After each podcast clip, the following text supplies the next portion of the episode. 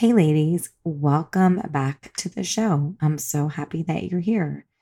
So, today's episode, we are going to talk about things that are and changes that are happening in our bodies now and how lifestyle plays an important role in maintaining and preserving our health as we transition from our reproductive years into phases of perimenopause and menopause.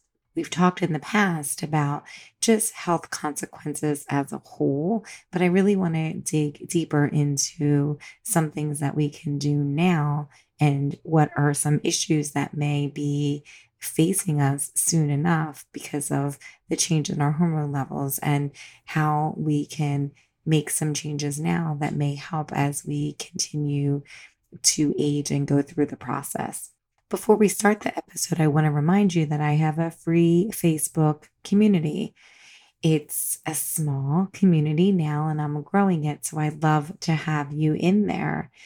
It is helpful to you know, just kind of like meet people in that group because a lot of times I'm behind this microphone and I don't actually get to put a face with, you know, with who I'm talking to. So it's really great to kind of come in there and and to engage with people and, and you know, just kind of figure out what what people are going through so we can talk about it and become a community of women that do talk about it and talk about what's normal part of the aging process. So if you'd like to join, head on over to my free Facebook community, Whole Health Empowerment Project.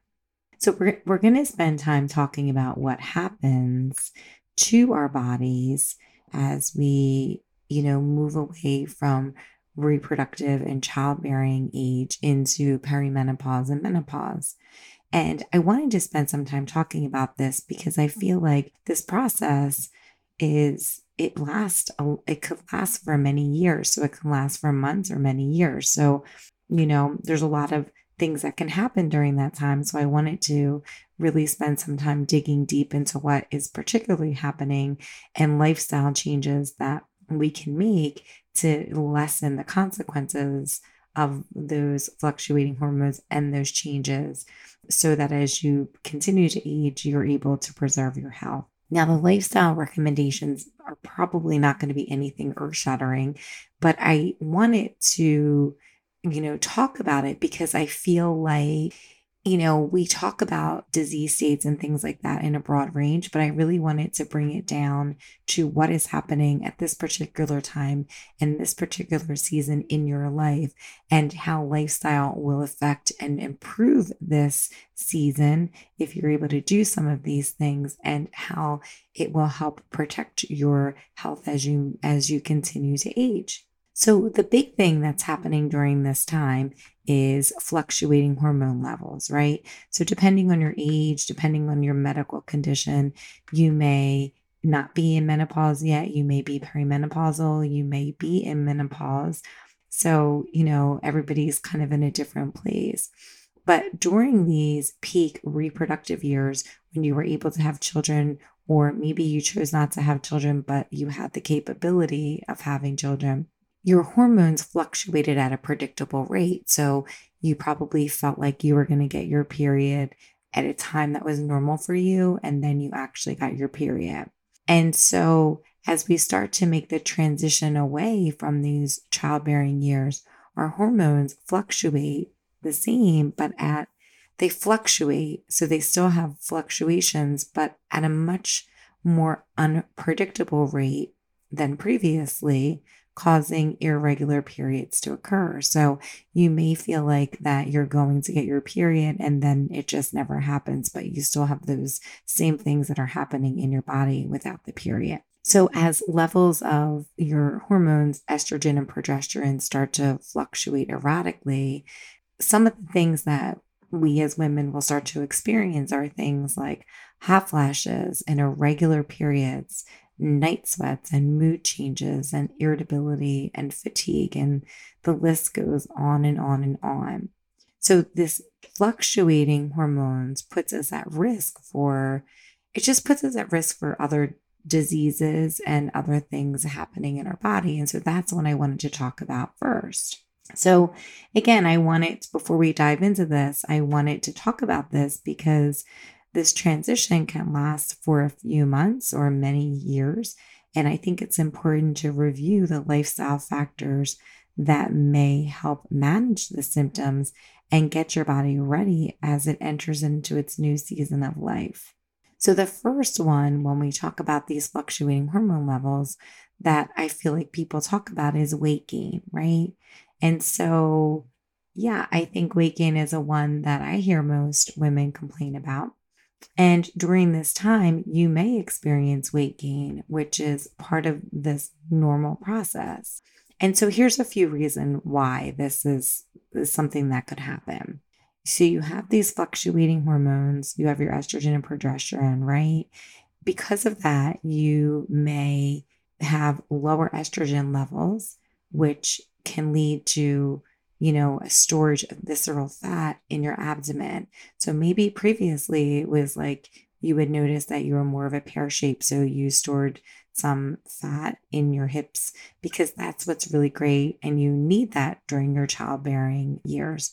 But as you have this change in your hormone levels, you may notice that you are having an increased waistline than you did before. So that might be one way that you may notice you know, some weight gain. Another thing that's happening in your body is that you're having these change in your other hormones or your hunger and appetite hormones.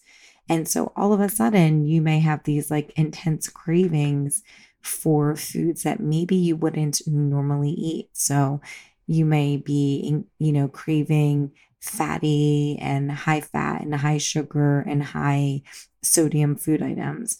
So maybe previously, you know, you didn't have that craving and then now all of a sudden it is like you can you feel like it's very uncontrollable. And then another thing that's happening is is that at this particular stage in our life, you know, we may have when we may have this decrease in our activity level because maybe our demands in life, at home, at work are really high. And so because of that, you know, you may not be as active as you were 10 years ago. And so, all of these things this increase in visceral fat, this increase in hormones, which, you know, this change in your hormones, which may lead to cravings and subsequent weight gain, and then this decrease in activity level, all of these things are important during this period because that extra weight gain and all of those things in combination increase your risk for osteoporosis, heart disease, and diabetes. And this is kind of the stage in our life where we're going to start getting these diagnoses, right? So, what can you do about it? Well, certainly when I talk about weight gain in this on this podcast, I'm never advocating for you to go crazy and go on an extreme, you know, weight loss diet or anything like that. And I'm not even saying to you that you may, that you will gain weight during this time. I'm just, I just wanted to kind of talk about and normalize what is happening in your body and to give you and let you know that are, there are things that you can do about it, right? So, some of the lifestyle things and that are going to help during this is to have some good nutrition. And so, when I talk about good nutrition, what am I talking about? Well, I'm talking about eating fruits veggies, and whole grains, making sure that they're an everyday part of your diet. You know, I even recommend as much as three to five servings of fruits and veggies a day. Most people aren't getting nearly this amount. Maybe you're only getting one or two. So even if you're able to increase that recommendation to three servings a day, well, that's a win. And why I like all of these foods, the fruits and veggies and whole grains, is that they're all really high in fiber. And obviously, if you're eating more servings of them, you're going to get more fiber. And why fiber is so important is that it helps decrease your risk of diabetes. You know, I know that you're all, I mean, because I'm right there with you, I'm 46. And so I'm constantly, or at least yearly, getting my blood work and looking at my hemoglobin A1C. And sometimes it's been high and sometimes it's been normal. So it is important. And I know that all of you are going to start getting screened for this too. And so fiber also helps us feel really full. And that can help with the cravings that you may have. And it also may help with the hunger that you may be having related to the cravings and related to the change in your leptin and ghrelin, your hunger and appetite hormones. Some research also suggests that eating foods with omega 3 fatty acids may help transition as we go into menopause. So, these kinds of foods look like things like avocado and fish oils, or fish and flaxseed. And you know, another thing is when we're talking about this research, is also trying to limit any of your intake to foods that may cause inflammation. And so this would be like foods that are like overly processed and fried foods. When it comes to nutrition and weight loss practices and just what your diet is overall, you know, limiting the amount of alcohol and caffeine that you have every day will also help reduce hot flash symptoms that may be prevalent during this time and poor sleep. So, too much alcohol can add calories, right? And promote poor sleep. And all of those, or the combination of the two of them, can ultimately lead to weight gain. So I would say, you know, there's all this research about like, oh, alcohol is so good for your heart and all these things. But really, for a woman, intake of alcohol should be no more than one a day. That's the recommendation. I don't even know if it's one a day, but I know it's like, you know, it's it's one at a at one at a sitting as opposed to multiple. So you'd have to double check that information. I I, I do have a, another podcast episode that talks about that in here that I can link in the show notes. And then lastly, when we're talking about weight gain, we're talking about looking at your lifestyle and your eating pattern in general. So I'm not saying to go in and start cutting calories and doing all of that because the focus is, is to improve your overall health because all of these things that you're going to do to help with weight gain, these recommendations, they improve your overall health. They just don't help weight gain. And so part of that is looking at your lifestyle pattern and how you're eating and you know acknowledging if you are really hunger, hungry or full or if it's more of a habit. Because you may be living and you likely are living a much more sedentary lifestyle than you did maybe 10 years ago. And so because of that you may not need to eat as much as you did 10 years ago because your body may not require that because again you may not have as much lean body mass as you did 10 years ago so that would be the first thing is just tweaks that you can make in your diet to help with weight gain, to help with weight gain, which is something that is present during this, you know, life change and that it's totally normal. And so why it becomes present in this is also the next thing that we're going to talk about, which is less muscle mass. So for a lot of us, life is super busy and we are less active and we may have, you know, aches and pains and injuries that prevent us from being as active as we perhaps used to be. This, like sedentary or less active lifestyle, contributes to loss of muscle mass. And then what ends up happening is, is you may have a redistribution of fat and muscle mass that happens with inactivity and with aging. So, when I'm talking about lean, less muscle mass, how would you know if that's happening? Well, you may notice that you're eating the same amount and that your clothes are tighter, or that maybe the number on the scale is exactly the same, but somehow your clothes are fitting different. Has that ever happened to you? Well, that's because you're having this redistribution of less muscle and more fat, which is why your previously fitting clothes are now tighter. And so, why does this happen? Well, again, you have these like fluctuating hormones that are going on, and coupled with these cravings that you may get that you're having weight gain. But now you may also be having and being much more, much less active than you previously were. And so, because you're less active, you don't probably have as much muscle mass as you did previously. And so then what happens is is muscle mass in itself helps burn more calories at rest. So when you're not when you're not working your muscles, then you burn less calories at rest. So as we age and we lose muscle mass, we gain more fat because there's just that redistribution of fat and muscle mass that happens with the fluctuating hormones. And then it's coupled by we're not, you know, we're not exercising as much. And so we expend less calories at rest. The result often ends up being a slower metabolism and less calorie requirement than maybe we needed previously. So less muscle mass, you know, you, you know, with the scale, that's another reason why it's not always encouraged to weigh yourself because as you get older, you may weigh exactly the same amount, but the scale has no way to differentiate, or at least most scales out there on the market that you're going to have have no real way to differentiate what the body composition of your of your weight is. So say you weigh 175 pounds. Well, maybe you have 175 pounds and you have a lot of muscle mass, but it doesn't tell you that on the scale. It, it, there's no way for you to know it. And so you could also be 175 pounds and look completely different than somebody has more muscle mass because maybe you have more fat mass. And so the the scale doesn't let you know the composition of how your body is is made up at this particular time. So what do you do if you're if you're feeling this way and if you notice that you have less muscle mass? Well, you you know, having some kind of consistent physical activity, especially during this time, is really important because it helps manage your weight, it helps manage stress, it helps increase muscle and bone mass, all of which are taking a hit or are factors at this particular period in your life.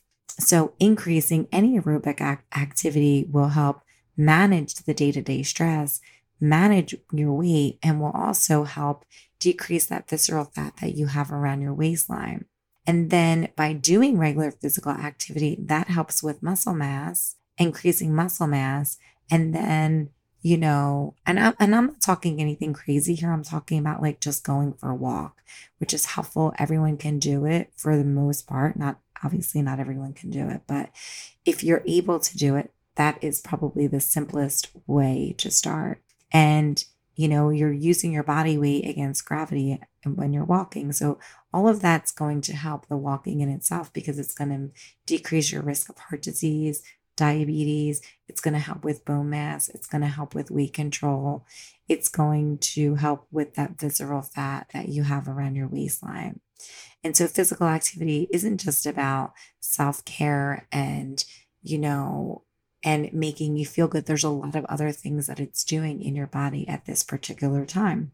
You know, another thing that that happens during this time that's kind of related to the less muscle mass is also this decrease in bone mass. So by the time that we go into our 40s, we are slowly starting to lose bone mass in addition to muscle mass. But the bone mass becomes important because as we start to age, especially for women, you're going to be at risk for osteoporosis with this loss in bone mass. So as menopause strikes, bone density and bone loss is much greater. And the research is devastating, really. Research suggests that you, during as menopause strikes and then after menopause, you can lose as much as 20% of your total bone density during this time. So that's devastating. I mean, I think that increases, I mean, it does increase your risk of osteoporosis, but think about for each generation to come if you're unable to preserve that that um that bone mass and what your bones will look like and what your risk is as you get older of you know of having a decreased lifestyle because you may have fractured or, you know, hurt some of your bones and you have osteoporosis. So by the age of 30, your bones will be as strong as they ever will be. And then when you're in your 40s, you're starting to lose bone mass. As you move into your 50s and menopause strikes, this bone loss is just so great. And then some research suggests again that 20% loss of bone density happens within five to seven years of menopause. So, lifestyle factors can also play an important role in helping slow down this bone loss that we may be experiencing. And that's what we're going to chat about right now. So, what has been linked to poor bone health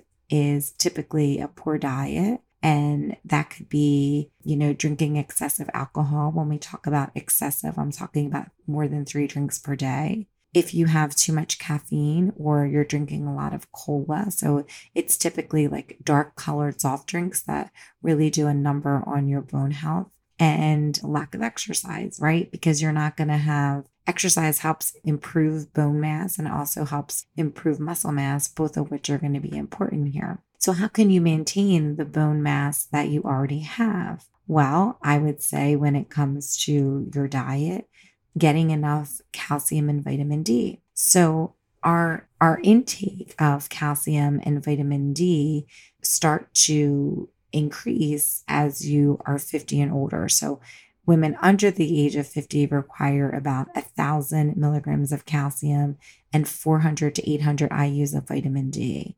And so this will be increased. I, this is increased after the age of 50. Mostly, you're probably going to get some vitamin D in your multivitamin, and you may get some calcium as well in your multivitamin that you're taking but you may need to also take a supplement if you're not getting enough vitamin D.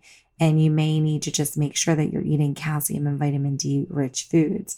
So, the calcium foods, I think we all kind of know these, but I wanted to make sure that we talked about it was any milk products like cheese or yogurt or non milk sources such as green leafy veggies and sardines. And vitamin D rich sources are going to be things like so that you're going to hear this like repeat pattern again of, oh, of eating omega-3 fatty acids so salmon tuna mackerel vitamin d can also be found in fortified milks and cereals and more importantly you're probably going to find it in the sunlight from exposure to the sun in the summer months. And knowing that even though you're out in the sun, you may still be at risk for vitamin D, D deficiency if you wear excessive sunscreen, if you're obese, or if you live in a location with less sunlight. Most doctors are probably going to test you for vitamin D yearly. So that's helpful. I mean, I wouldn't go crazy and take vitamin D supplementation if you don't need it. So I, you know, just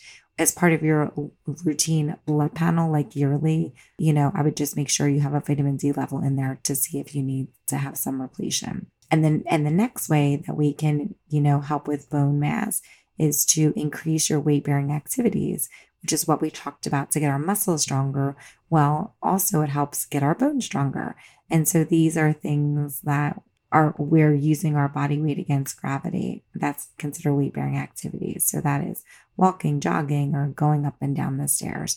And doing these things help protect our bone mass and then also keep us functional as we continue to go through the aging process. Another thing that we hear a lot of people talk about is these low energy levels that happen during menopause or perimenopause. And, you know, there may be that midday slump that you're feeling or you're feeling overly fatigued. So, some quick ways that you can boost your energy levels during the day is to avoid eating any large meals for lunch, especially if those meals are high in carbohydrates or loaded with fat, because these things may typically cause our energy to drop.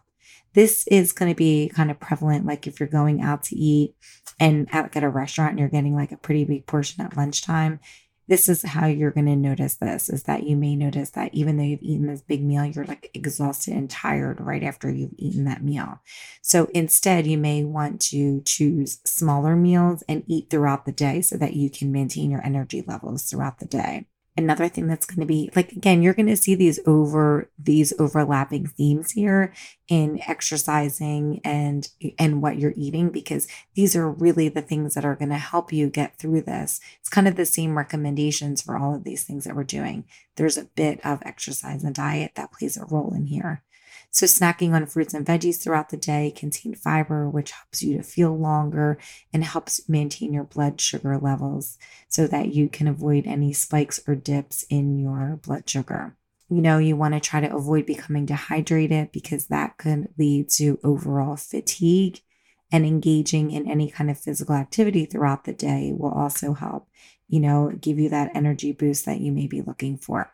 And then quickly, I just want to talk about lifestyle things that you can do too to help manage these symptoms of the fluctuating hormones that you may be going through. So, you know, we'll talk about getting more sleep. So, sleep is going to help in general make you feel less irritable and make you feel a little bit more focused if you're able to get enough. So, during this time, fluctuating hormones, perimenopause or menopause, you may be having a really hard time sleeping.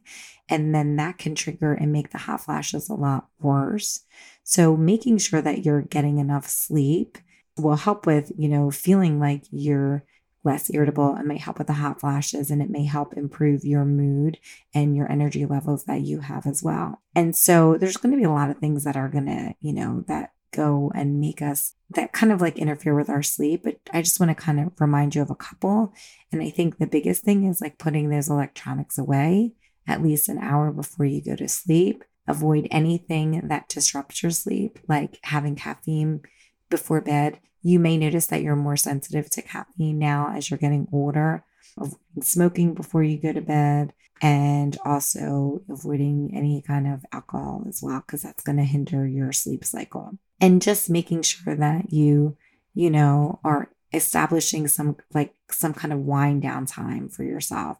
So that may mean like whatever it is for you that's going to help you get into that sleep mindset. So, whether that's reading a book or journaling or listening to music or stretching, anything that's going to help you, because ultimately that's going to help. You know, if, if you're not sleeping that great, that helps with like, you know, it increases cortisol levels. So there's it impacts your body much more than you probably know. If you're tired, you're most likely going to, you know, not make the best decisions in terms of eating the next day. It may hinder how much you can exercise the next day because you're too exhausted. So it's just something I wanted to kind of throw out there. And then lastly, practicing stress reduction.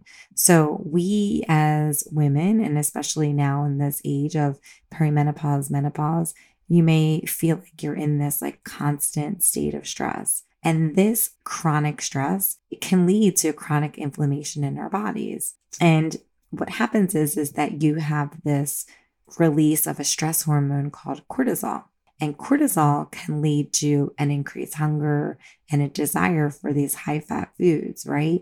And so, because of that, that release of cortisol, you may notice that you are having weight gain, fatigue, and, you know, storage of visceral fat. And practicing ways to reduce chronic stress will also help improve your sleep, decrease your cortisol levels, and help manage your weight.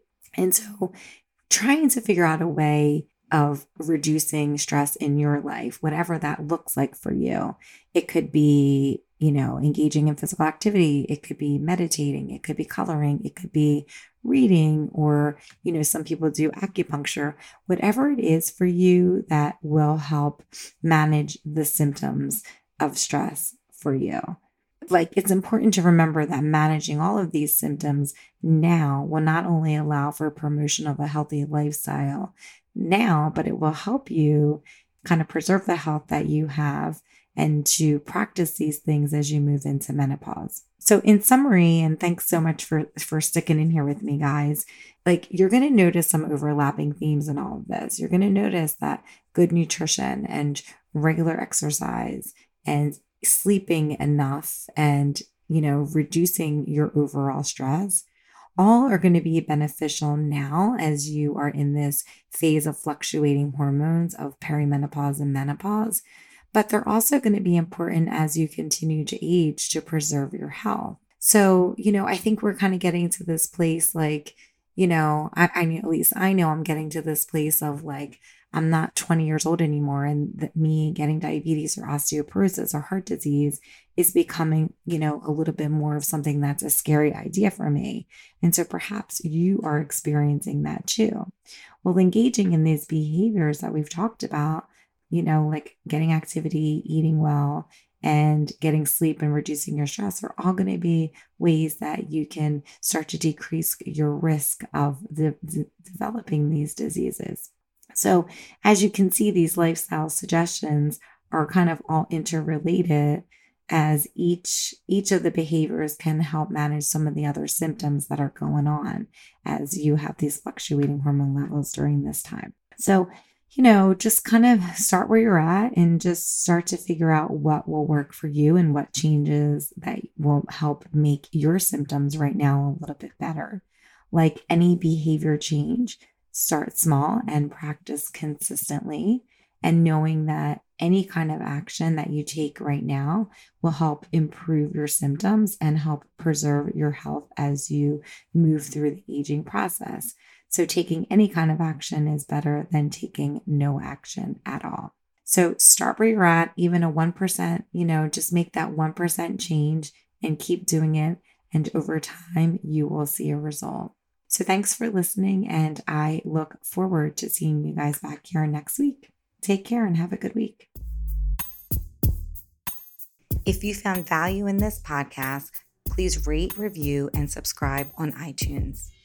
Being a busy woman or mom doesn't mean that we have to give up on our health, wellness, or self care. Together, we can take tiny, imperfect steps towards creating the whole health we desire and deserve. You can find us at wholehealthempower.com or on Instagram at wholehealthempower. Thanks for listening. I'll see you next week.